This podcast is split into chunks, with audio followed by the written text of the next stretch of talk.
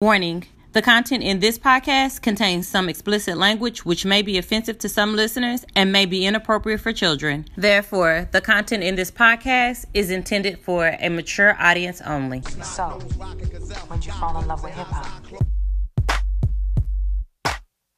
Right here, what we're gonna do is go back.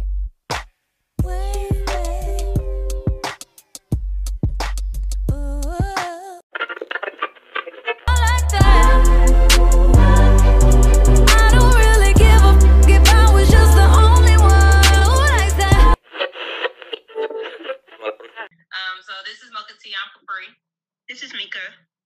And we have a special guest with us today. Oh, look, there's Dante. Oh, oh, there you go. Go ahead and introduce your girl. Go That you introduce- can right on your set, your part. What's your name, Right. girl? Dante. I'm Dante. All right. And we have a special guest with us today. If you would like to go ahead and introduce yourself, sir. How you doing, everybody? My name is Hussein Abdullah, CEO of HA Homes, author of the book Fear, Forget Everything and Reset. Okay. Okay. I like that All right. slogan, by the way. Or I like that. how you have that broken out. Fear. I like that a lot. Thank you. All righty. Um, and you are joining us all the way from Brooklyn, New York. Right now, I'm in Texas, but um, I'm from Brooklyn. Oh, Okay. you live in Texas? I have houses all over, but right now I'm in Texas. Okay. Okay. What part of Um, Texas? Right now, I'm in Central Texas in Killeen, Bell County, by Fort Hood, if you know Fort Hood. Okay, I just left Killeen for a dance competition. Yep, about a couple weeks ago. Did you? Um, and Zeus said hello to you got to us. You guys, if y'all want to wave to Zeus and say hello back. He's on Instagram saying hi to us. Um, that's another one of we had him on a while ago. So, um, how has your day been? How is your weekend been? I feel like in Oklahoma City we've had a lot, a lot going on. Um, the city's been kind of cracking and busy up here. So, how's things been down there where you are? In terms of Killeen, Killeen is really small. It's a small city, 130,000 people. That's why I like it. One of the reasons why I like it is a change of pace from Brooklyn. So for me, not really too much going on. I mean, it's the first of the month, so it's about to be a busy time in terms of rent. But other than that, just tax season. Tax season. Okay. Okay. I get it. Um, Dante Mika. Mika Dante, you went to live band live music last night. How was that? Oh, y'all cutting out on me. This is horrible over here. My internet connection is driving me crazy. Can y'all hear me? Yes, sir. We can hear you. Hear How me now. um,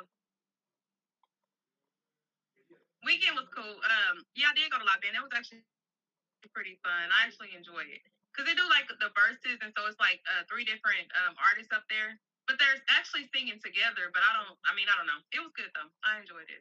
But other than that, just been doing homework all weekend. Well, how's that going? That's my life. You gonna finish it up on time? What do you say? I said, are you gonna finish it up on time? Yeah, absolutely. Okay. I'm Yeah, absolutely. Hold on, look. When is that test due, Dante?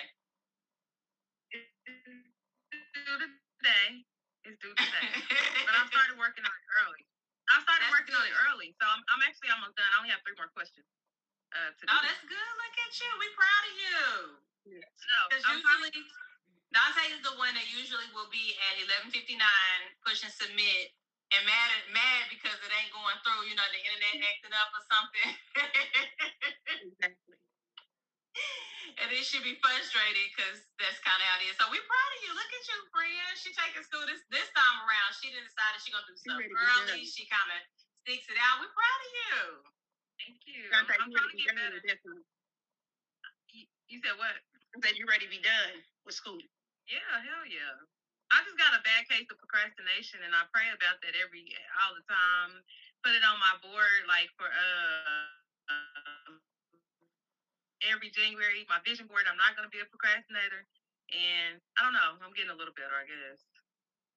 You Um, get a little bit better. Yeah, it sounds like you get a little bit better with it. It's exercise. Yeah, give yourself a little bit credit. Yeah, I'm getting better. Okay. Um, so how this goes is I ask a question, You answer, we all answer, right? So, um, in speaking to you um, earlier this or yesterday when we talked, you said you have a wife.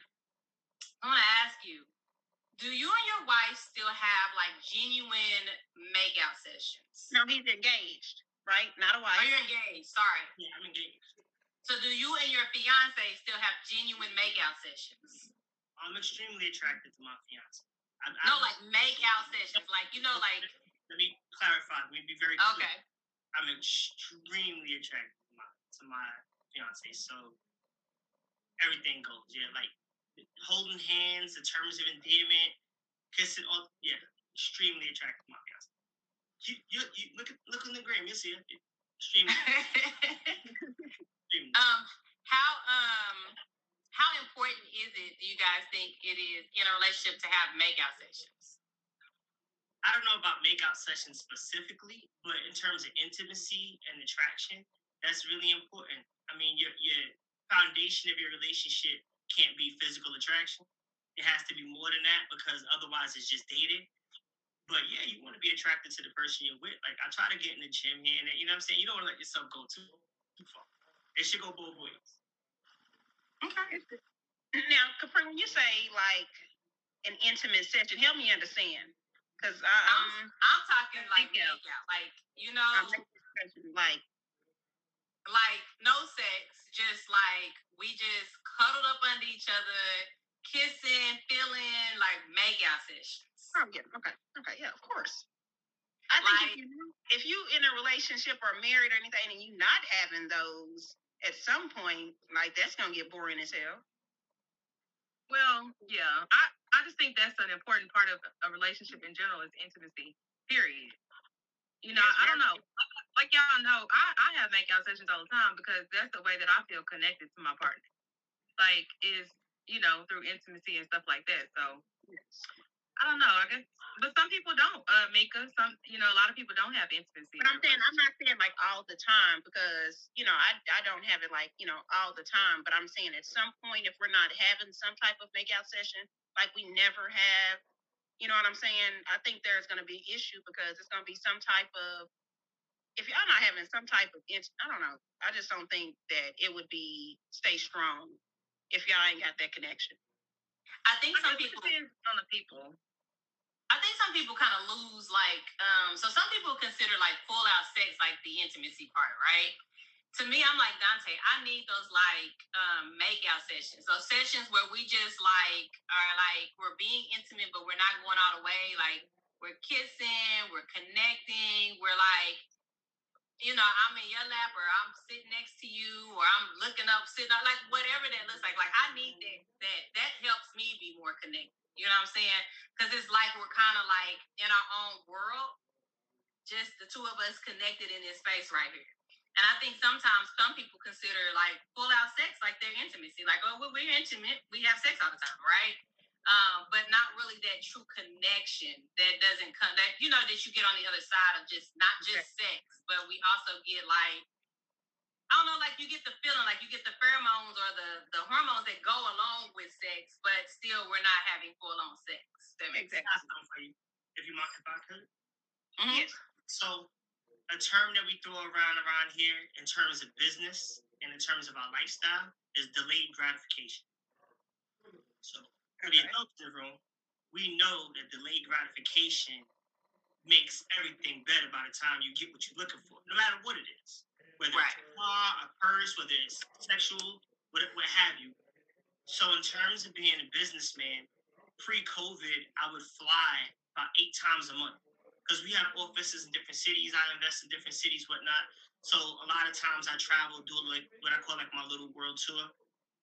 So in terms of my relationship, we have that time where we're not necessarily together.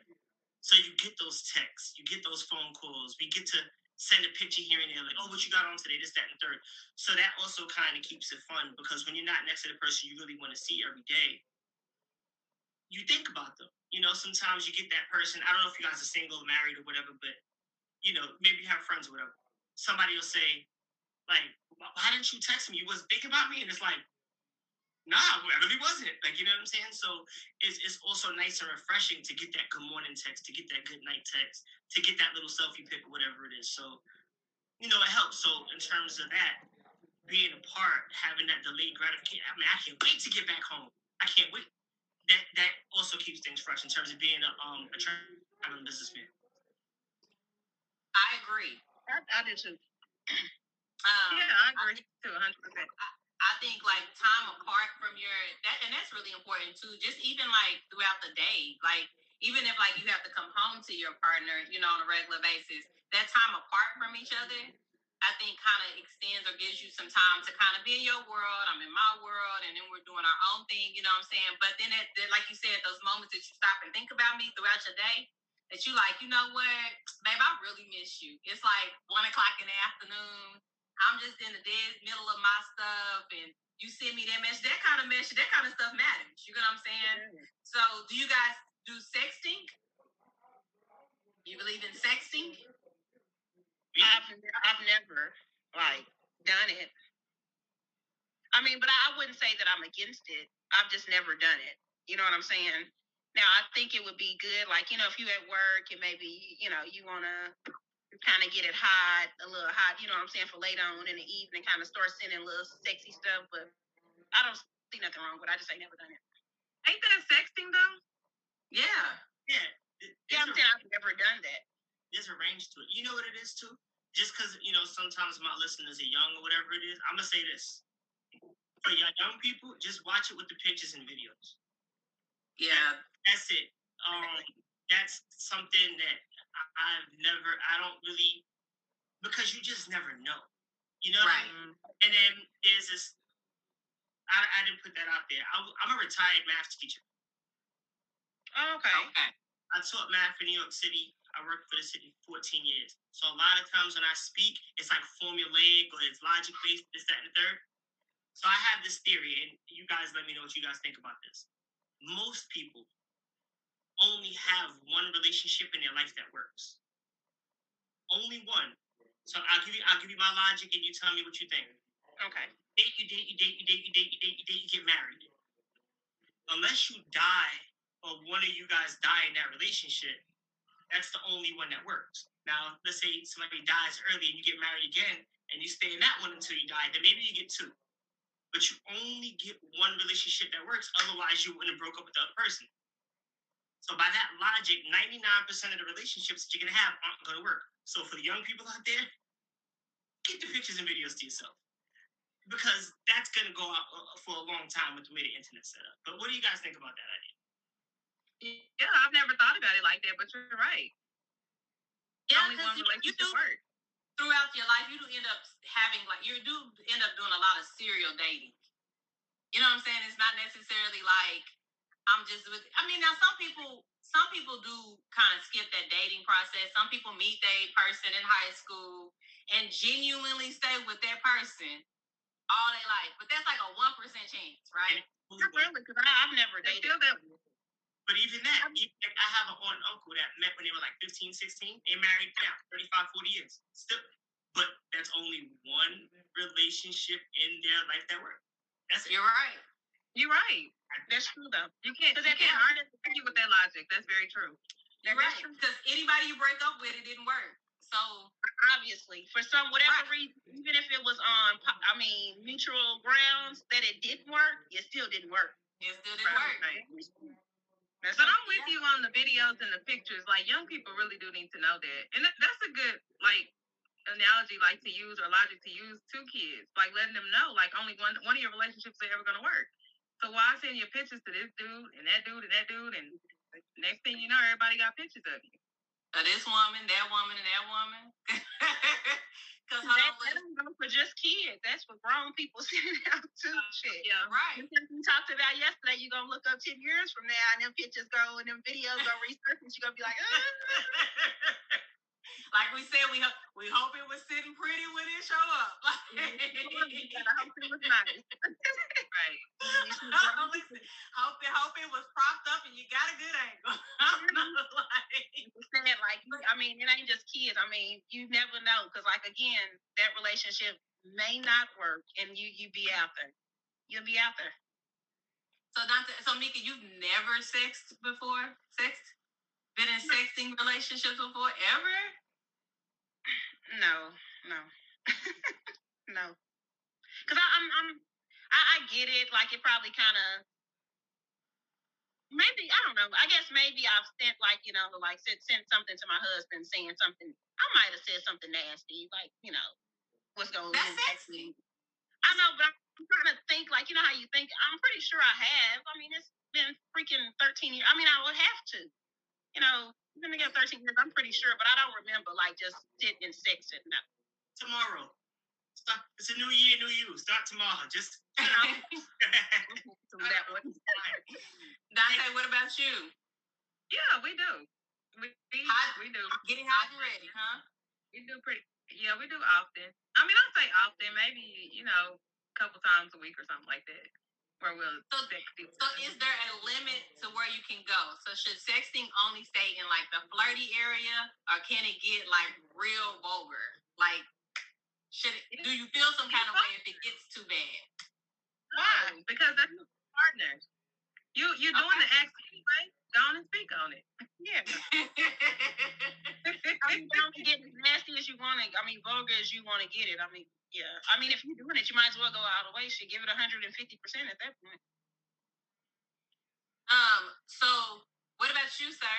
Tell me so do y'all so since you traveled a lot, Mhm. was sexting important or was it just like a waste? Like let's not sex till I get closer to the house. Like men don't like do men like not want sexting type texts if they're like at, not in Oklahoma, like not where you are?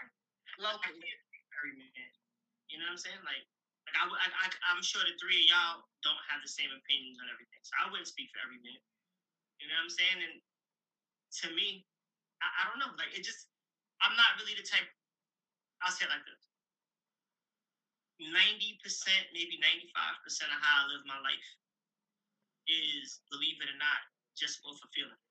Just off of what feels right. I listen to that little voice Exactly. and, and I and I like to be human. So I might tell you one thing today and have a difference of opinion tomorrow, and I'm not a hypocrite. That's just how I feel. Feelings are fleeting. You know what I mean? So now I wouldn't. I'm not the type of dude that answers questions for everybody. I, I feel like us as black people, we get that enough, where we got to answer for everybody. You know what I mean? Nah, Right. I don't know what every guy does. You know what I mean? Okay. Well, um, does anybody else have any questions? We're past that part. No, No. y'all have no questions. Y'all ain't getting frisky tonight. No I'm playing. Um, so tell us a little bit more about who you are, sir. I mean, it depends. You know, it's hard. It's, it's hard for me to answer a question like that because I don't know what you think I am. You know what I'm saying? Like if I asked you, if you if you have children, you have children, I do. then you're a mother. So to your child, you're a mother. You know what I'm saying? To your significant others, you- you're a daughter. I mean, I don't know. All, I know is, hopefully, you ask other people, they say I'm a stand-up guy. At the end of the day, if I'm a stand-up guy, I did what I was supposed to do. So I mean, you're so I mean, you're like we know that so far at this point, you know, you're about to be a husband. I mean, you're a father. Are you a father? I'm a father. You're, you're. I mean, you're actually you sell homes, right? You're a realtor. No, I'm not a realtor. I'm a consultant. There's a re- A there's reasons. But There no, is I'm- reason. yeah. Okay, gotcha. Okay, I got a question. So you said you were a math teacher for 14 years. How did you make that transition out of doing that? Because that's a long time to be a math teacher. Is it? I Yeah. think so. Well, all right, let's do this. Most teachers become teachers in their early 20s. And to get to 55 to retire, that's a minimum of 30 years. I, I retired at 37. And I was supposed to retire at 36, but I had a car crash, so I couldn't leave the state because of a court case was a whole thing. But um, yeah, I started I started working for the city when I was like 22. So, you know, I don't feel like it was that, that long of a time because I know some teachers that taught 30, 40 years. My mom was a teacher for like almost 40 years. Okay. But that being said, the transition was real easy, right? Because it's math. In in my business, it's all about multiplication, addition, subtraction, division, decimals. It's very simple.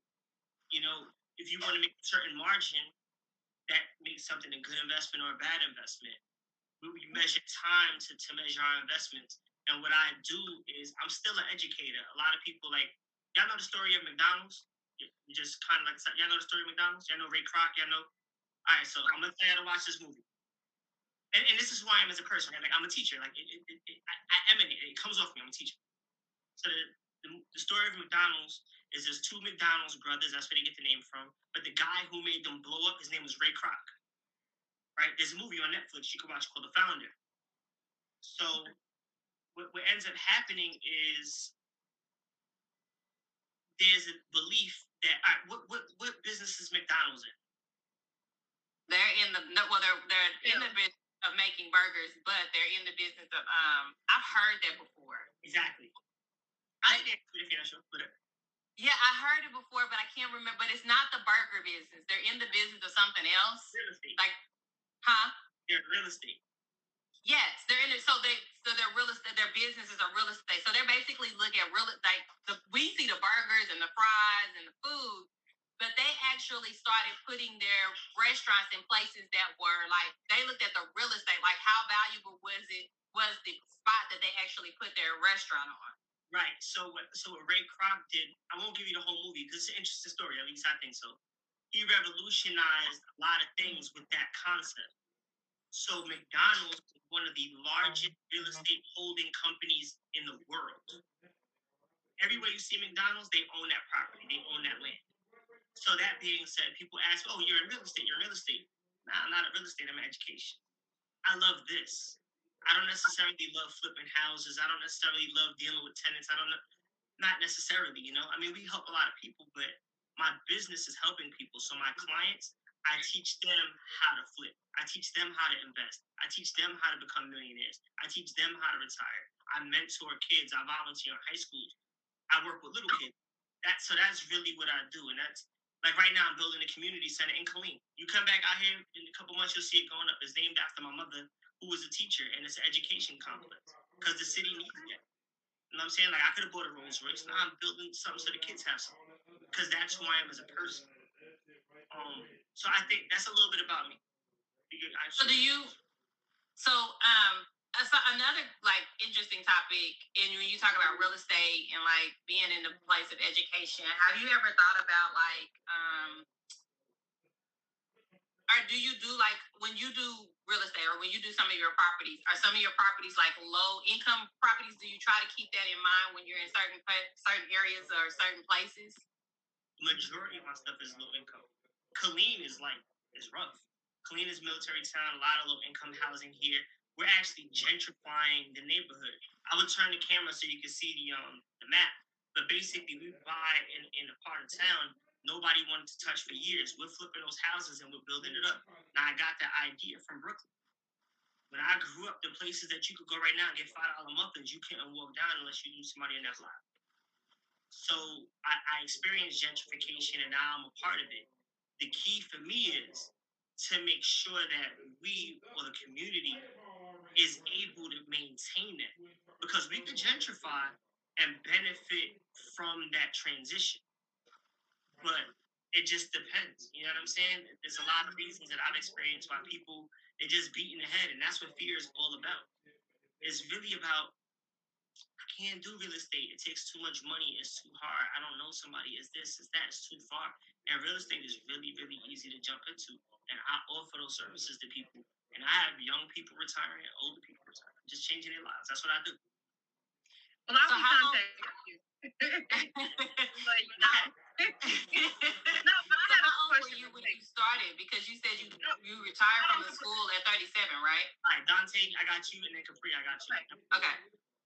No, I want to go back to the gentrification real quick. You said that um that you're a part of the gentrification. Now I know that a lot of people look at gentrification as a bad thing um because a lot of people feel like it displaced people and you know move like a lot of black people because usually it's a lot of black people that's in low income areas. Now the areas that you're flipping, are you making it affordable for black people to still live there, or is it like what's your target market when you do that? My clients are, if you look like we, like we follow each other on Instagram, right? Look at my followers. Who's my followers? people like us, young people, 22 year olds, 18 year olds, 30 year olds, all different races. I'm not gonna not deal with somebody because they're not black. But if like right now, your audience is, is what majority black, maybe minority, uh, majority women. I don't know. But if I put out like, all right, let's go back to um stimulus checks.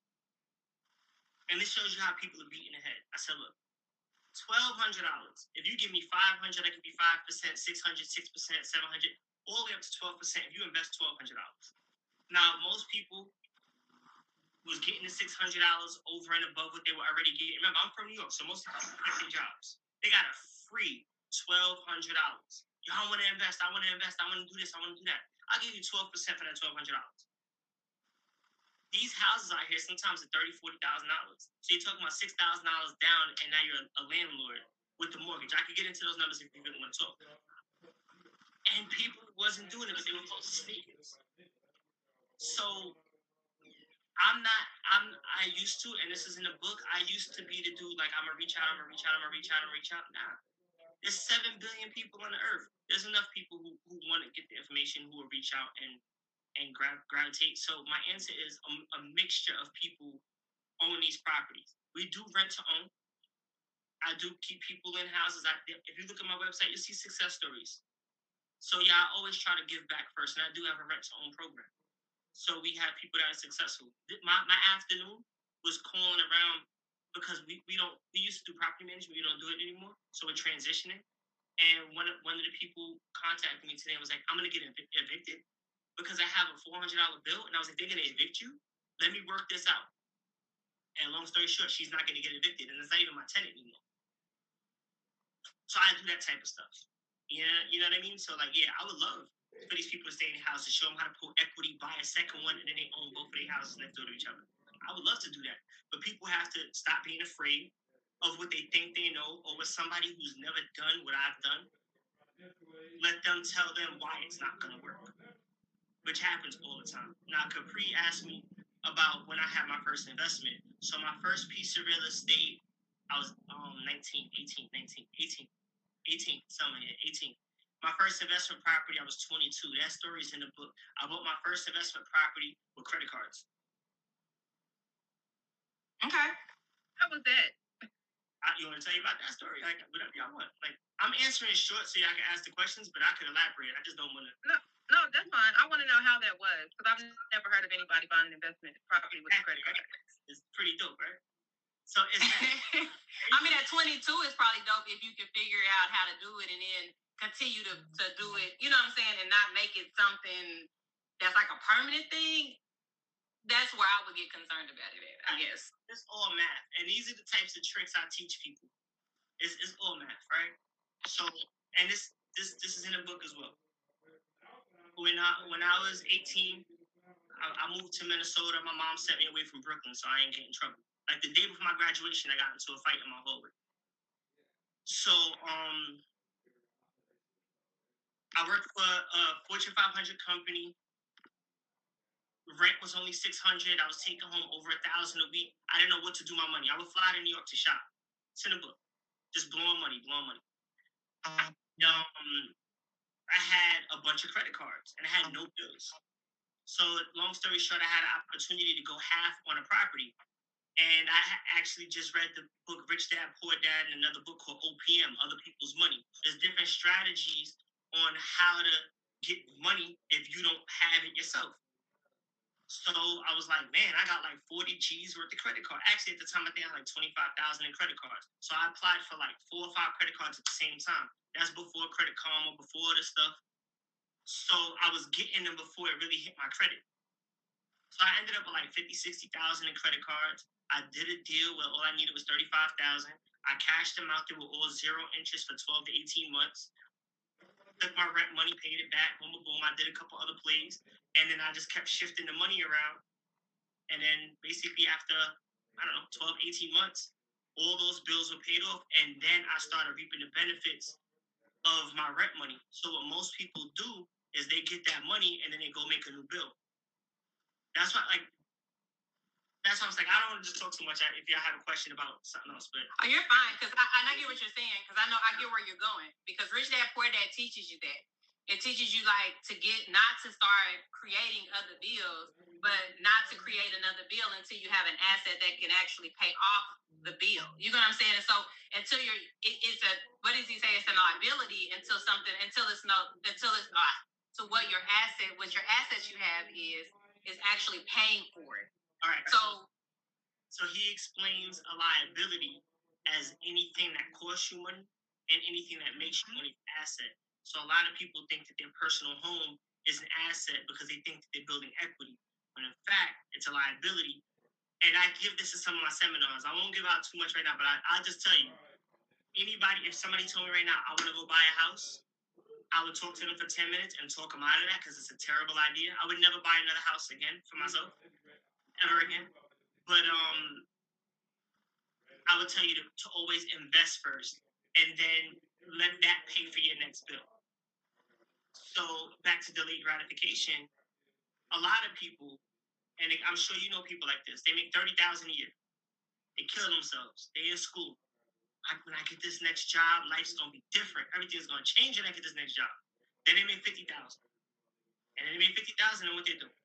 Pay off debts. They get a better apartment, or they try to get a house, or they get a better car, or now they start getting this, that, and the third. You know, maybe more haircuts, maybe more. nail- And then they, their bills increase with their income, and they're always poor. And I'm going to use the word poor for a reason, because poor is not here, and I'm touching my pockets. Poor has nothing to do with your pockets. Poor is all up here. Rich is not in your pockets. Rich is up here. It's a matter of how you conduct yourself and how you live your life. I know and I book a story of somebody who got a million dollars and within the calendar year, she she called me to, to help her with her money, and within a calendar year, blew her million dollars and could not make her her investment in October. Blew it, and it's Balenciaga out. All the Balenciagas, so many Balenciagas you couldn't imagine, and has no money right now and nothing to show for it. wow. That's a lot of people. A lot of people do that. And I always say it's not about how much you make, it's how much you have at the end of it, at the end of the month. To me, that's that's my motto. It's not about how much you make because you can make a lot of money and then you spend it and you still don't have anything. the other part is unfortunately we don't really we've never really like we don't teach like financial security like that that comes like after every like typically in the the average black person's life that comes after you've blown through something got bad credit and then you like try to dig yourself out right that's typically how you you learn about finances credit like you said delayed gratification like nobody i think those are things that we should be teaching like little kids like delayed gratification. Like, okay, so I get you on McDonald's, right? But we're not gonna eat McDonald's every day. Maybe we eat McDonald's once a month. And what we do is we take your money that you learn that you earn from the from the lawn care, you know, what's the name? And we put it up. But you know, we can use a little bit of that money to buy the McDonald's that you get once a month versus, you know, you gotta have this whenever you feel like you want it. Or like whenever you feel like, you know, this is just something you want. And I think that that's a, a lot of the reason why we end up here. Um, but you said she couldn't make her investment in October, so like that means that she spent up all her money. She could, like On Balenciagas. Exactly. First class, steak and lobster parties, and you know, and, and it's in the book. And I'm gonna say this: I retired 2019. Between 2019 and now 2021, I've had so many resets, so many resets. I remember when it happened, I was like, damn, like I was mad. Because I was supposed to get 50000 off that deal. And I was counting that 50 because I was to buy another building and I flipped that out. I was ready, I was literally going to pick the 50 up to make another move. I was in another contract. And then got the call, like, yo, I don't have nothing. Maybe I could give you 10 or 20. I'm like, nah, it's 50. What do you, it's 50. And then in 48 hours, I got another 45, 42, something like that. 42,000. And um, I made that deal, but you know, I had to leverage certain things to make sure I didn't drop that deal, didn't drop this deal. And I just finished paying that last thing off in December. Last year, I paid off 733000 in debt. So what happens is now, and, and in the book, I felt bad for her. Because she wasn't spending her money on like herself. She was spending money on other people, and people came out the woodworks. And she's like depressed now, like has a problem, everything. And I know a few people that that happened to. Luckily for me, I've learned how to get money. So like I've learned how to manage a thousand. I've learned how to manage ten thousand. I've learned how. But when you get a million dollars, I don't know if I would have did any different. I probably would have bought a million dollar watch and just been like, I don't know. I'm not judging. you know, that's in, the, that's in the book too. And I made my first hundred thousand in a day. I bought, but it's in the book. Bought a presidential, bought a BMO, da, da, da, invested in it. It's in the book. When you first get money, especially you don't know how to act because you didn't get any training on it. So I don't judge her. I, True. I, it, it, I just hope that her story helps a lot of other people. Um, you know, it's sad. What happened to her is very sad. It's unfortunate. Yeah. But it's the same with like a lot of celebrities. Um, they get big deals and don't really know what to do with it. They blow it. Um, so it's really about educating yourself on situations like that and learning how to manage. just learning how to manage. Because I think when I I moved out at 17, and I promise y'all, when I first moved out, I got me a car. Remember, Dante, I got me that little Kia Sportage. You know that I probably shouldn't have had that car, baby. I'm living out by myself, taking care of my own bills. By the time them bills kicked in, baby, and that car payment, I was like, you know what? I ain't gonna be able to do this. I don't know what I was thinking. I promise you, by the time I was like 20, 21, I had to file bankruptcy that freaking early. That early, just to kind of get like stuff, and you know, and I end up getting everything situated because you know, probably I think I, when I was 26, 27, I bought my house, but still, you know what I'm saying? If I would have knew, like, if they had classes or something like in school, because my grandma heard about credit all the time. 'cause my grandma, you know, my grandma's credit was perfect, but she never like educated me. You know what I'm saying? This is what to do. This is how to do it. You know, she made sure that, you know, I did what I need to do, like put this back for her. But, you know, as far as bill wise, you know what I'm saying? I just never got taught that, you know, early on. So when I moved out, I was like, heck yeah, I'm getting that card. Your, your, your kids got credit cards? No, I don't even know. Why not? My, you said why not? Well, they got a big. I, I mean, okay. So let me say this. I say she doesn't. She's an authorized user on one of my credit cards, um, but she doesn't actually have a credit card yet. Um, and I will let her have a credit card eventually, but I'm afraid of like what that will look like. So, um, as we start kind of building towards that education of things, then I'll give her a credit. Card, I'll let her get a credit card. But I just feel like right now, um, she's still kind of learning the like the whole loops and the, the turns of like what that looks like. Now, now we do talk about like um, how much the utilization is on the credit card that she's the authorized user on. Um, we do talk about like um, what that how that affects her credit, ways that you know to kind of keep the interest low, to get it low interest, and how to you know what you should and shouldn't use, and those kind of things. We do talk about that kind of stuff. Um, I just haven't let her get a credit card yet. Let me ask- Um, okay. okay. No, go ahead. I, was- I was just gonna say the same thing. My daughter, she's an authorized user, but I just did it for the purposes of building her credit. But the reason why I haven't encouraged her to get a credit card is because I don't um, feel like she controls her like checking account very well, and so I just, I just want her to be able to manage that a little bit better before she starts getting credit cards and things like that, and not being able to manage that. Well, th- this is my this is my opinion on it. And um, like my daughter's gonna be 15 in a couple weeks, and um, she bought her first property. She was 11. She had her first credit card when she was 10. Now, why is that? I mean, ask you guys a question. Name one thing that's important in your life that you learn how to do without experiencing it. I'll wait. Okay, take your time. Probably not enough. Probably nothing. Did you Nothing. learn how to walk by somebody saying she's gonna fall? Let me now she can walk. You- You're gonna learn how to speak. You're gonna learn how to drive. You're gonna learn how to read. You're gonna learn how to do anything that's significant. Yet it's and I'm not and I'm saying this. I love this conversation because this right here is refreshing for me. Maybe there's a shift, right? There's a reset in your thinking. You have apprehension. You have a fear of. And what is the definition of fear? Fear is not technically a real thing. Fear is not tangible. Fear is an emotional response to a perceived stimulus. So what that means is you're afraid of what you think is gonna happen. Now, I'm not saying it's certain things you know you shouldn't be mindful of, but what I'm saying is, if you know that your children can get hurt by getting into X amount of debt, well, then why not get them a secured card for five hundred dollars? Where the worst thing that they could do is mess up five hundred. They're not gonna end up in bankruptcy. They, they have to learn, like you, you know, you got to skin your knee. Right. Like, if your daughter's checking account stuff, let her bounce a couple of checks. It's a, bounce of checks is fine. That don't mess up your credit. Let her bounce a couple of checks. Let her miss something. You know what I'm saying? Let her pay for this Yeah. My daughter I like that. I understand. I get that. And that makes sense. It makes a whole And I think that that's, That that, a lot of that's also like something that like um me and my sister were, li- were, were talking about that earlier today because like my daughter um has not had to experience any loss. Like nothing like so I think part of the problem is this is there's always a safety net. There's always somebody there to fix it.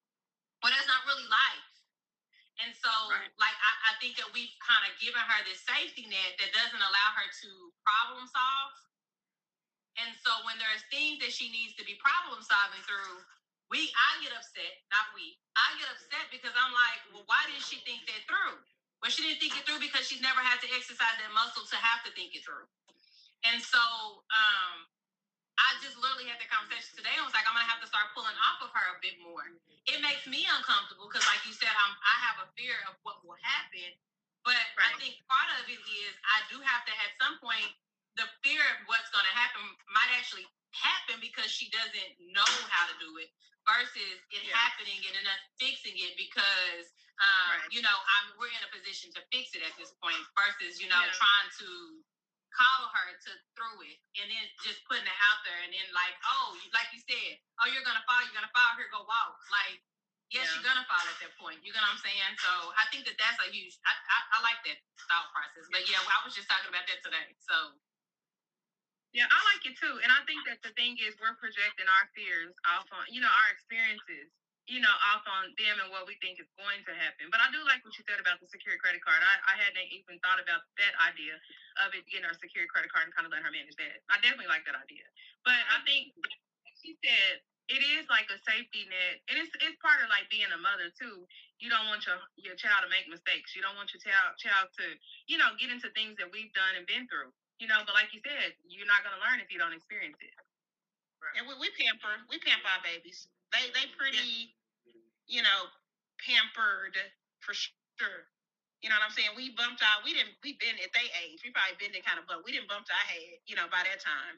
So they they ain't never had no issues or no thoughts of what they gonna do. They car break down. We getting it fixed.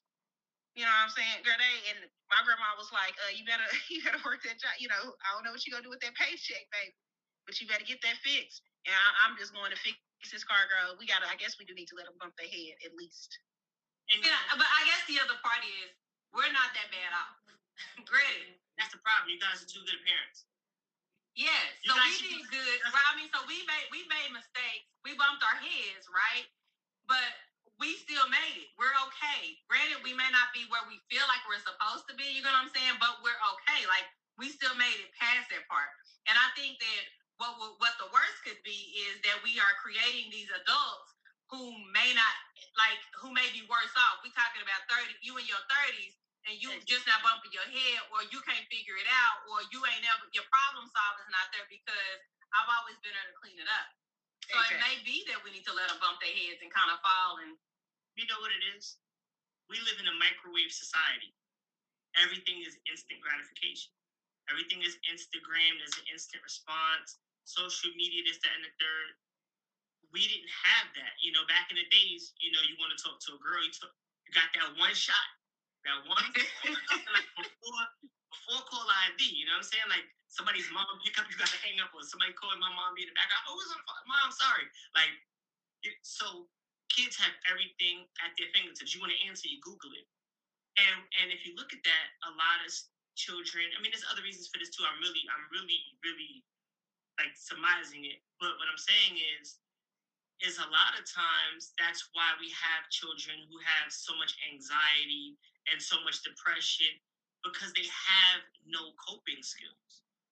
And what what happens in our society, and, and this is not an opinion, I'm saying this based on data. Right? We all know suicide, anxiety, that's all risen. That's factual. And it's not relative to the growth in population. It's exceeded, right? So it's so it's not just by numbers, it's by, by percentage as well. That being said, we are also in a situation where bigger corporations have learned how to string us along so that we can have more than we should have faster. Like people, and I'm not judging anybody for, I'm just saying, you can finance an iPhone. Like, finance a phone? You, you know what I'm trying to say? Like back in the days, you couldn't even finance a car. Leasing is a relatively new idea. So what's happened is we've been allowed to drive the nice car. They have apps and, and websites where you could borrow a purse and like you know, like I want a Louis bag, I can't afford it, so I'm gonna rent this one for two weeks for thirty dollars, and I can take my pictures and get the likes on Instagram and send it back, or have two and look like there's there's so many things that we have now that didn't exist 20, 30 years ago to make us feel good about ourselves in the moment so we don't have to work for it to actually earn it. And, and that's and that's a staying power. And our kids are growing up in this. They don't know anything else. We know both sides. So I think it's critical. I think it's critical to make sure that that we're having these kind of conversations, that we're, we're, we're putting ourselves and our children in the right network of people. And um, yeah, man, like I said, let them fall. Let them. The worst thing that can happen is they owe somebody some money. It's the worst thing. I bought houses. Yeah. It's like let them learn. Let them learn about credit cards. That's true. How did your daughter get a credit card at 10 years old, though? I leveraged it. Put the put the cash down. It was nothing, and it was her money. Okay. Yo, you just co-signed for it. It, it. That didn't matter. You know what I'm saying? Like, so the story about her, I'm not. I don't think I put this in the book about her, but I talk about it like when when, when I'm talking about like parenting stuff. Um, I never bought my daughter a birthday gift. Never, not once. Never, ever. Never bought her a Christmas gift. Not once, ever. Never did it. For what? She had a million of them. She always had that stuff. It's not like she didn't have stuff. But when it came time to her birthday, I always gave her money. And then anybody else who gave her money, I would never let her spend it. When she was young, I'll make her save it. And she would make her little deposit slips. Like I got pictures, like backwards letters and like little hand. So that she started to learn what it was like going to the bank. And then another thing, which is a small tangent, like we grew up with money. Like I don't know how old y'all, but I remember when you had like 50 cent, it was like kids what to do, right? So we're in a cashless society primarily. So kids don't know what it feels like. Like I remember back in the days growing up, and like, not I never sold drugs. Like I don't want to make it seem like that. Never, never drug dealer, but I always like got money. Put it, put it out there. Never sold drugs. But I would make four or five hundred dollars a day. I'm 13, 14, 15. And I would come home with a brick of money. How you get the money? You know, it's not hundreds. We you know, people hundreds was tens, twenty singles, whatever. And um, you come home with a knot of money, and then it's time to go buy something. You're like, I don't know, man. Like, I don't know. You, there's and then there's a reason why. And I'm gonna go back to my other point, but this is something else too. Just for people who are listening, writing gems down. Psychologically, there's a difference that happens in neurologically when you put in a chip in a card or when you take money out and you count it out and you psychologically it's way easier to do that because it's, it's, it's disassociation Yeah. right because you don't see it your, money goes in the bank you never see your cash anymore but anyway back to my daughter so she started getting to that point. point and when she had enough money in the bank Philly was really really low you could buy a whole house $3500 a whole house no mortgage buy it, $3,500, $4,500. Google is documented. I'll send you some pictures. And long story short, she had she had you know some money in the bank, and I was like, "Come on, let me talk to you." I, and long story short, she made the agreement to buy a building in Philadelphia that's now worth like a half a million dollars. So like, what happens is, she I couldn't just say this is a good investment for her. I said, "Look, do you know what renting is? And she said, nah, I don't know what renting is. I said, well, and I gave her this whole analogy about how much money she could make if she gave out her video games. She said, I want to do that all day. And so she did it. And I said, wouldn't you rather have people go to work to give you money than you having to go to work to get your own money? I said, yeah, I want to do that now.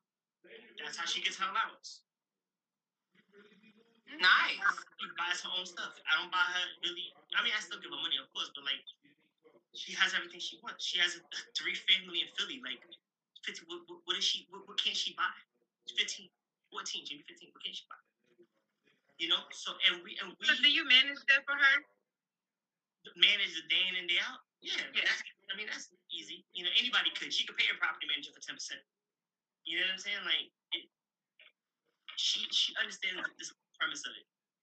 You know what I'm saying? Money in versus money out. Um, but anybody could do that. There's towns all across America. Maybe OKC. Maybe I gotta come out there. Maybe I got some deal. I'm sure that there's places in, in anywhere in Middletown, America, where five thousand dollars will get you into a deal, but people just don't know how easy it is. They think it's so grandiose, and it's not. It's so simple. So you teach that information uh, um, in your workshops. I see you have a, a fear workshop. Well, fear workshops, yeah, absolutely, that's what it is. But I also have clients for eight, like through HA Homes. Fear workshops is like something that's kind of novel. But um, yeah, exactly. That's what my workshops are about. We talk about whatever you need to talk about. I'll set up a workshop and I'll fill up the room. How long? So you can come to Oklahoma City and do that? Fly, you want me to come out? Bring me out. The only thing that stopped me was COVID. Okay. Yeah, Okay. I, We'll have to do that. I've never been to OKC. Give me a reason. I go. Oh, look, you'll have fun in Oklahoma City. it's it's small. It's small town, like um, not as small as Killeen, but it's a little bigger than Killeen, but not as big as Brooklyn. It's kind of got that middle, that mid, um, like that middle, um, Yeah. Yeah, like you know what I'm saying, that middle vibe. Like it's kind of, kind of, it's not really Dallas, but it's like a smaller Dallas. I guess you could say that. Which I I, was to say that. which I eat out there. Um, what do we eat out here? we eat a lot of everything. It depends on what you like. Um, we don't have a true like dish in Oklahoma. Right. I was wondering. Um, okay, I'm just asking. but I mean, we have like you know, we got chicken, we got wings, we got pork chops. Listen, listen, I'm gonna I'm gonna say chicken wings, pork chops from uh, hold on, Prince Hall. We got um fish. We got.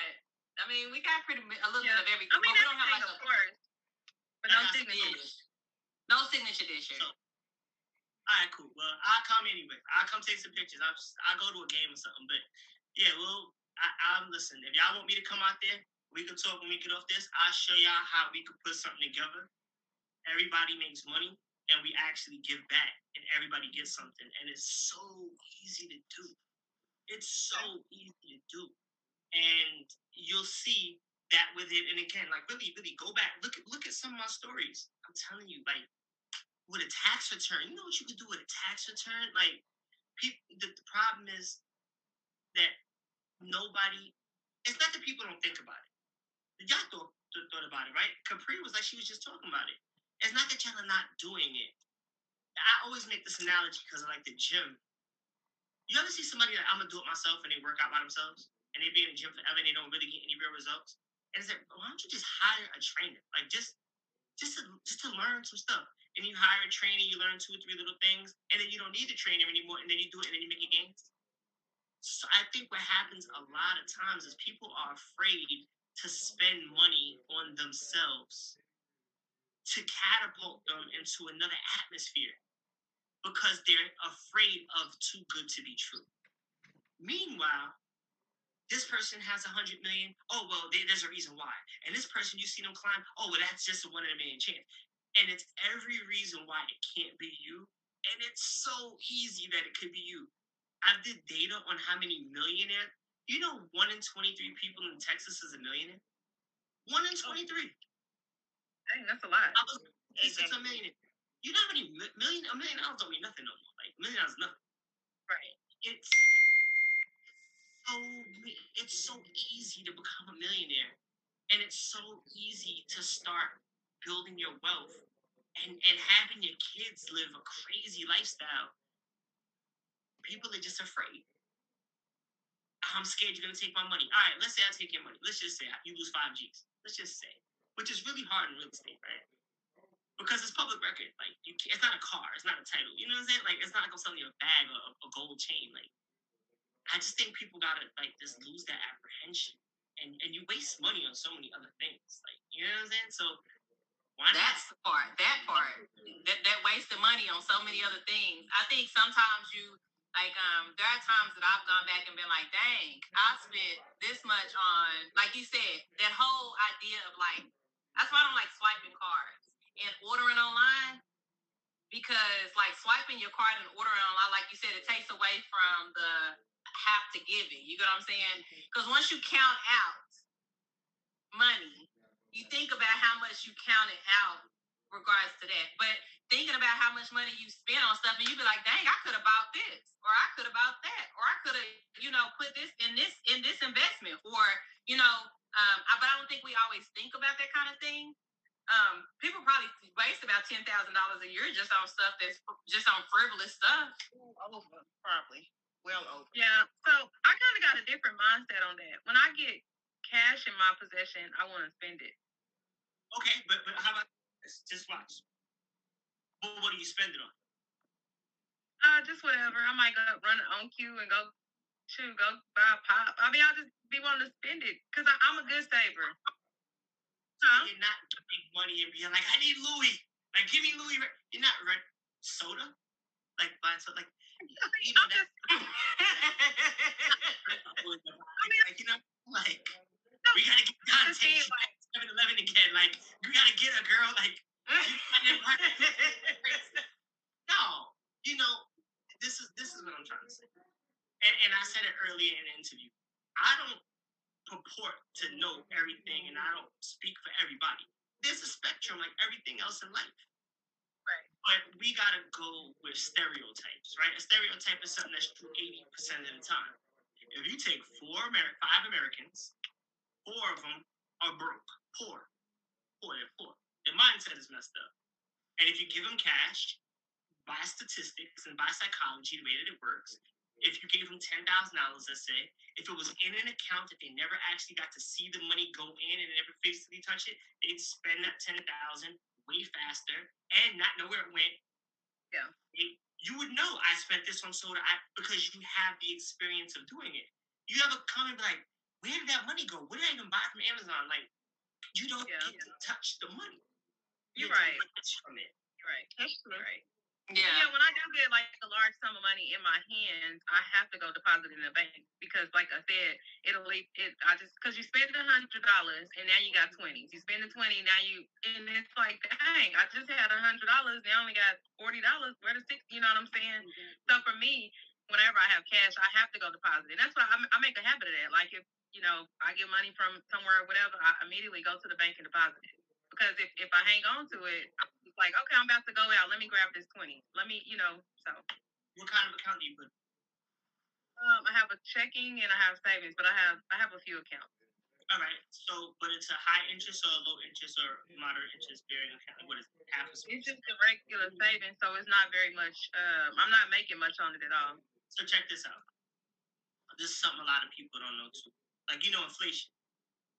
Yeah. On average, every year inflation is three percent. So what that means is, if you're getting a quarter of a percent every year, you're losing two point seven five percent a year. So the longer you have your money in savings, the more money you lose. You're actually losing money every day. So that means if you have ten thousand in the bank, a hundred thousand in the bank, you know it goes exponentially. It hurts you more, and that's one of the things that, again, has nothing to do with dollar signs. It just has to do with the mentality rich people versus poor people don't do. I never put my money in a bank account. I would, I, I can't. If my money is not, that's what this logo is, right? Busy money. If your money is not working for you, you're not using money the, the correct way. And and this is not, I'm not that I'm just I want y'all to start looking at it like that. Like, hold up. What can I do? What can I do? What can I do? What can I do? And those small changes, they grow. They, they it just it compounds on itself. You know what I'm saying? And that stuff becomes energetic and then it, it just it goes out. And you'll see, like, Yeah. And like I said, I'm a great saver, so I am um, changing my mindset in that regard as far as um, investing more. So, um, like when I got a raise, for example, like I had the money, like the difference going to a different account, and I kind of play with stocks with that money because I'm trying to more money. So I do have, am trying to change my mindset, trying to get into, you know, the properties and things like that to where my money makes money for me. So, I mean, I get what you're saying, but people still, I still feel like people kind of need to save somewhat, have like a little safety net, emergency fund, something. But I agree with that. But this is what I'm trying to say. Why can't your safety net be high yield? Why can't your safety net be something that's going to benefit you? Like, we don't have, like a lot of things, banking hasn't caught up with 2020. But people who really make money, they're ahead of the curve, and that, that's why they don't put their money into certain types of things. And it's not that you have to have so much money, just like stocks. Maybe five or ten years ago, people thought that you had, had to have millions. See, stocks, whoa, hey, stocks are cheap. It's, it depends on what you're buying, you know? It's just the thing about stocks, um, in my opinion, is that it's, I don't do stocks. And I'm not saying you shouldn't, I'm just saying what I don't do. Because long term stocks only get you eight or nine percent. And let's say you buy shares. Let's say you buy shares in Pepsi. Or let's say you buy shares in whatever, Tesla, whatever it is. Those those stocks are 100 $200. So even if you put in a thousand, you only owe, you only own five. So if it goes up 10% relatively, you didn't make that much money. Where like a Warren Buffett buys 100,000 shares, he goes up 10%, he made 10, 15 million. You know, so it's different. I like real estate because on a bad day, I make 20%. On a regular day, we do probably 400, 500% a year because we're flippers. So, you know, there, there's different things that you could do, but I think it's good to learn stocks because you learn about the exchanges or you learn about investing in companies. But I think that don't close your mind to real estate is all I'm saying. That, that's all I'm trying to say. And don't think it's Oh, too hard. Right. There- There's three of y'all. Y'all could get something today. You know what I'm saying? Like, and it'd be like, Yeah. wow, we can get 30% on our money. And, and No, my mind isn't close to real estate. It's, and, and I feel like this conversation was kind of like confirmation for me. I'm actually really um appreciate this conversation. Hold on. The crazy part is this is kind of we all just had the, the some some confirmation, and then for him to come in and have this conversation, it gives us more confirmation. um, you, you know what else too? But you gotta remember, we got an audience. yeah, So the audience, some of the people tuning in is that, that, that are gonna see this on YouTube or later this. This is gonna be their first experience to y'all, to me, to us. And we got we gotta remember that we're talking to them too. Because some of them are not as as fortunate as you guys. Like my Right. um because she has a house. You you know what I'm saying? Like even after a bankruptcy. Some people are getting ready to head towards bankruptcy and they, they don't see a light at the end of the tunnel. You know what I'm saying? Dante's like, oh, I got my, you know, whatever I do this, I got my house. There's people who aren't even homeowners yet. You know what I'm trying to say? Like, or they, or they can't have a conversation. They, they didn't get far enough where they could say, I put my daughter on as a co-signer. They didn't even have credit. They didn't have a credit card. You know what I'm saying? So every it's, le- it's levels to all of this. And um, I'm gonna listen. So hold up. Just let me ask because we're gonna document this. We're gonna document this. Do any of y'all own own investment property right now? Yes. I do. When, You own one. You own one. All right. So Capri, we gotta get you a rental. You gotta get your rental before the end of this year. Let's try that. okay, All right. okay, So we and we'll get back. We'll talk and we'll make sure that that happens. And then okay. now Dante and uh, Mika, we gotta get you like at least another one or two. yeah, that's my goal. I want to this year. I've, I've actually been looking. I've been trying. Um, at least two this year. I've been. Um, I don't know. I've been looking. It's, it's some hard market out here right now. Let's talk because this is the best real estate market for investors that has been in like 20 years. This is the last boom. This the last bubble. 2006, 14, 15 years. I mean, I don't know how it is there, um, but in Oklahoma, it's just not like a whole lot of houses available. So maybe for some- man step outside of Oklahoma. Yeah. No. Yeah. We, we gotta talk nationwide. Like. Because he that's- just said his daughter about a house, about a what is a property in Philadelphia. Y'all don't live in Philadelphia. Yeah, I, I, I did. I, I, I'll say this: everywhere I invest in some other places, I always keep a property for myself. Like, cause I gotta go. You know what I'm saying? Like, so I always gotta be able to, you know, get in and out. But I, I, never really had any real interest in being in Philly until I saw the market, and then I had somebody bring me in. And and I listen. Let me not say it like I'm like, oh, I'm so comfortable with everything in life.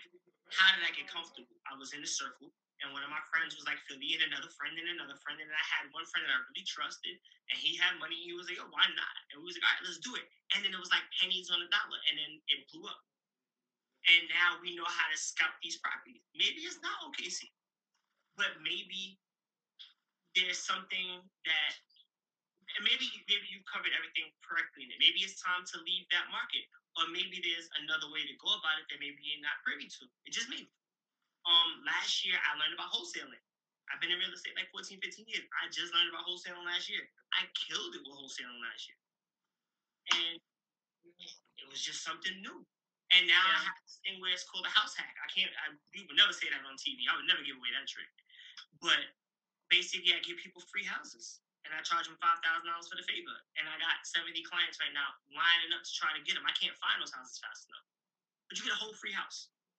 Free house. It's free. But anyway, so there's different things. Mean, I'm learning. You might be able to do that in, in OKC. You just don't know who to call and what to say. Yeah, and I actually learned about wholesaling a while ago at a um at a real estate seminar, and I I thought about that too. Tell me about wholesale. Um, you pretty much buy a property and you sell it to another investor for like a very low amount. So say you make like a quick five or ten thousand on it. That's what I know about wholesaling. Right, but you don't buy it. That's the, that's the trick to wholesale. You don't buy it. You're like the middle, like Yeah, you're the Yeah. yeah, yeah, you're the middle. and then you sell it to another investor. Right. Then not an easy. The the process is it's like becoming a millionaire or becoming a billionaire. Even better. I, I heard this before. It's really easy to become a billionaire. All you gotta do is find something that costs one dollar and sell it a billion times. That's that's as easy as to become a billionaire. The hard part It's- is. It sounds easy. it's The hard part is selling it. No, but the hard part is finding the clients, finding something right. Find that's the hard part. The um or the easy thing or the way to become a billionaire is to find a problem that a billion people have and solve it. You gotta solve a big problem to become a billionaire. You don't know a billionaire to solve a small problem. You gotta have a big problem. You gotta fix a big problem, to become a billionaire. But um, in terms of wholesaling, though, and, and I say this because you know there's like gurus. Wholesale is so easy. It's you don't need any money. All you gotta do. Who do you know that you can walk up to right now and say, "Look, let me get your house for a discount price, and I'm gonna sell it to this person." Well, who do you who do you know that's ready to buy that house from you? So when people sell that wholesale idea in terms of like they're selling it at a seminar, a lot of times they do that because they're already on top and they make money off the education, not off the wholesale market. I was lucky in wholesale because I already had clients because I was already flipping and I was already wheeling and dealing. So I was able to get properties cheaper and then knock the price off the top so I could sell them faster. I already had the market. So um, a lot of times I tell people that if they want to try to do wholesale, you could spend some time, but most times it doesn't work out in the first 90 days because you don't have anybody to buy it. Even if you find somebody that's willing to give it to you, you don't have somebody to buy it. And that and that that's where the problem comes in there. But listen, I know you guys are, are gonna continue to uh, maybe we could do something else. I, I'm open to that. Like I need to be in OKC. I need a new market. Like you know what I'm saying? I want to come see out there. There's there's gotta be a part of OKC that's underdeveloped. It gotta be. It's the part that's underdeveloped, but it's a lot of people tapping into that underdeveloped part at this point right now. I see. It is. So that's where the that's why it's gotten so hard because there, if you were to catch Oklahoma City maybe about ten years ago, it would have been great because that's the Yeah. market that needed to be like where it was. But every but but we're ten years later, and people have discovered that it's a, the, the gym. So they're digging it up. So now it's no longer like the gym. Now it's like um or now it's the actual jewel. You know what I'm saying? So now getting into it and finding houses in that space is a little bit harder. Getting into that real estate in those areas is really a lot harder because people have now realized, oh, something that's probably worth about ten thousand dollars in all actuality. If you look at it, the property's horrible, blah blah blah blah blah.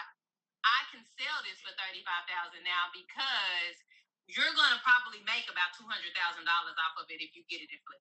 You get what I'm saying? So that's kind of the market in Oklahoma City now, um, because it's up and coming. Supply and demand. The demand is up. Demand is a little bit higher. Yeah. Ha- Has have the demographics changed because over the last ten years because of that? Have you watched that trend? Yep. So it's just turned over. It's five dollar muffins now. Is that? Is that we, they, now they're not they're not 100 percent at five dollar muffins yet. All right. Okay. All right. Now you probably like you could probably catch a couple of things that still ain't flipped over yet. Um, a couple places that haven't flipped over yet. They're not 100 percent at five dollar muffins yet. But give it about another 10 years, we'll be at five. We'll be at five dollar muffins. Yeah, three dollar coffee right now. Yeah, three dollar coffee. All right, yeah, so, um, what what is the name of your book for people that's everything Fear. and reset. okay? And where is it available? You can get that on fearworkshops.com.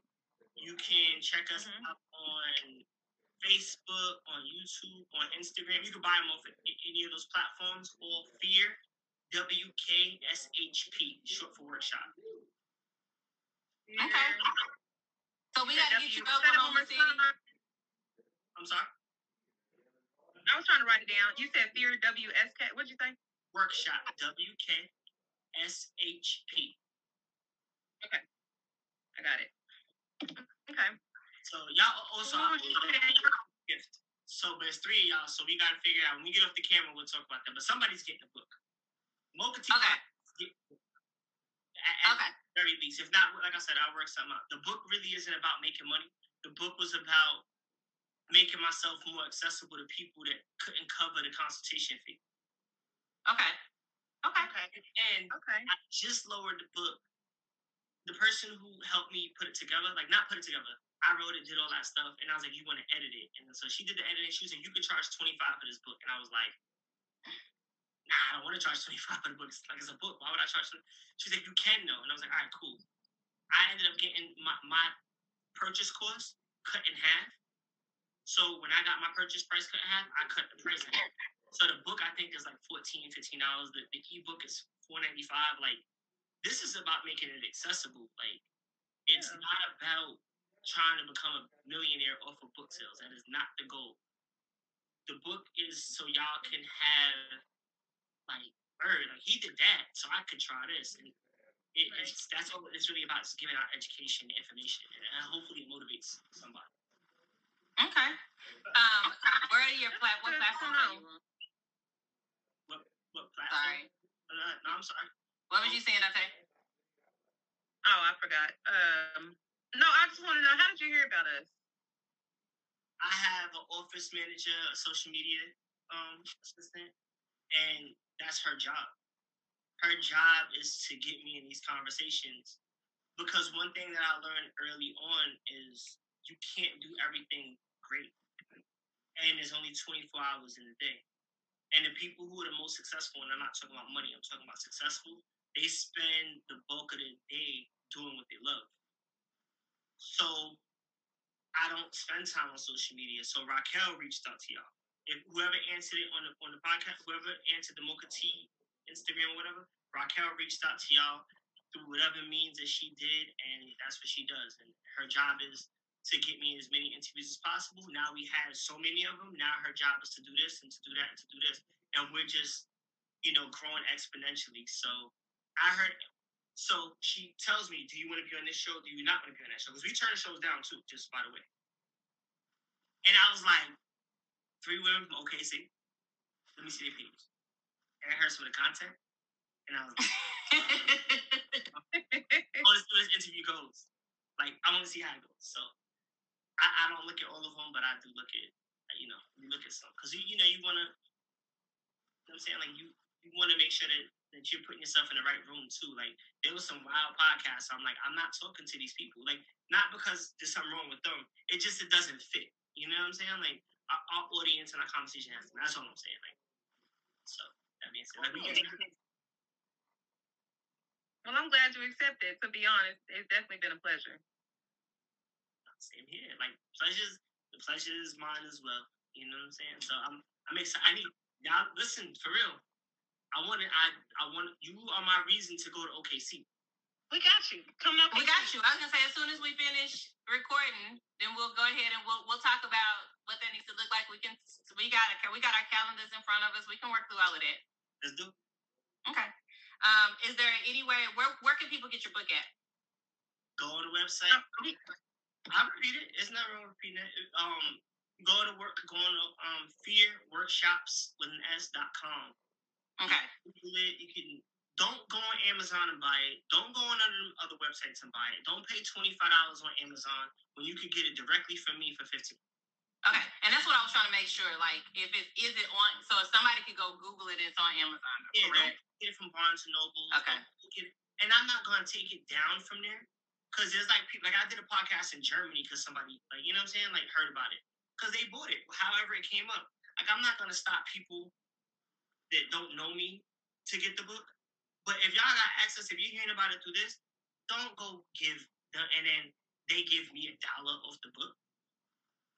You know what I'm saying? Get it for me for half price, save your money, and then let me do what I'm doing with that money and give back. You know what I'm saying? Like I don't know what Amazon's doing with that money. You know what I'm saying? So um yeah, go directly to the website or hit us up on Instagram or Google us. HA Homes, we come up no matter what it is, HA Homes or Fear Workshops, Google Hussein Abdullah. I come up pretty easily nowadays. So um yeah, you could you could definitely find us. Fear Workshops. Okay. And if somebody was interested in getting you to do a workshop, Fear Workshops. Hit us up. Call us. hit you up. Okay. Yeah, All right. stuff in the link or whatever it is. Like, yeah, you could call. You could call the office 254-394-4113. Call the office. If you Google HA Homes, it'll come up. You'll see the Killeen office probably. Numbers public. Like, you probably won't get me on the phone like just off the top, just so you know. But you know what I'm saying. But I'm accessible. Like, I'm I'm pretty accessible. Yeah, I can. Okay. I wish co- if it wasn't for COVID, we'd be out there crazy. But um, I'm not. I mean, I've been opposed to it a little bit, but I probably should jump on it. Probably, I'll probably start doing Zoom stuff. I just don't like. I'm like a, a energy guy. You know what I'm saying? Like, you know, if you're in a little thumbnail, you know, you might be the person I really need to be talking to. You know what I'm saying? Like, and I can't see you. You know, and now you got a terrible, a terrible interpretation of what I'm doing, and I need to be able to feel the room. You know what I'm saying? So, but maybe I'll give Zoom a try for the right people. You know what I'm saying? But mm, I don't know. Well, would you do it if you could successfully social distance in the space? Yeah, I was supposed to do something actually next. Like if you could scroll through my Instagram, we didn't take it down yet. I was supposed to do something here in Killeen for Black Business Week. Okay. It was supposed to be the event center over here. It's supposed to be a big room, couple hundred people, even socially distanced, hundred people. Okay. Last minute, they was like, "Oh, we gotta cancel it. You gotta go do something in a restaurant." I was like, "I'm not doing that. Why? Like, I already have so many people coming. Why would I tell all the people that want to come, y'all can't come? Only this select group of people could come. I'd rather just wait, or you reach out to me, and then we talk about that. Like, I, I don't want to do anything forced. Like, I've been, I've been through that. And my, at my part where I'm at in my career, um, I, I give you like this, and if we gotta go, let me know. However, however it is, like, but, but this is what I'm saying. There's people right now that's at a job, hate their job, hate their job, but they gotta go. There's nothing wrong. There is something wrong if you stay at that job you hate for 30 years. I believe personally there's something wrong. I could never do. But if it's a means to an end, then do what you gotta do. I don't judge people for that. Um, as long as you're giving yourself the same time at home that you're giving the quality at work. Because you got to do something to get yourself out of that. When I first started in real estate, my goal was to make enough money to walk away from my job. So I did things that I didn't always necessarily love to get that money to walk away. Now that I was able to walk away, my goals changed. Last year we had an amazing year. Now I'm fortunate enough, thankfully, that I don't have to do anything I don't want to do. I don't do anything I don't want to, and that's back to like Raquel. I don't want to answer my own phone, so I don't. I, I, I don't wash my own car. Like anything I don't want to do, I don't do. And that also creates jobs. Like I don't cut my own grass. I would never cut my own grass. And if you like to cut your grass, that's fine. Some people use it for therapy, but that's not something I like to do. Um, and, and what I'm saying, what I'm getting to is that we only have a certain amount of hours in the day. So every day you have to maximize your time. People mm-hmm. act like tomorrow's promised. Way Right. much. I do Right. oh, I'm gonna do this. I could I'm gonna chill all day. What you do all day? I watch TV all day. You watch TV all day? You ain't do nothing productive. You watch TV. You wasted a day like you got them like that? Nah. You only get about twenty thousand days in your life. You over here, there ain't that many days. So you know what I'm saying? Like well, you know, thirty thousand days. But anyway, what I'm saying is,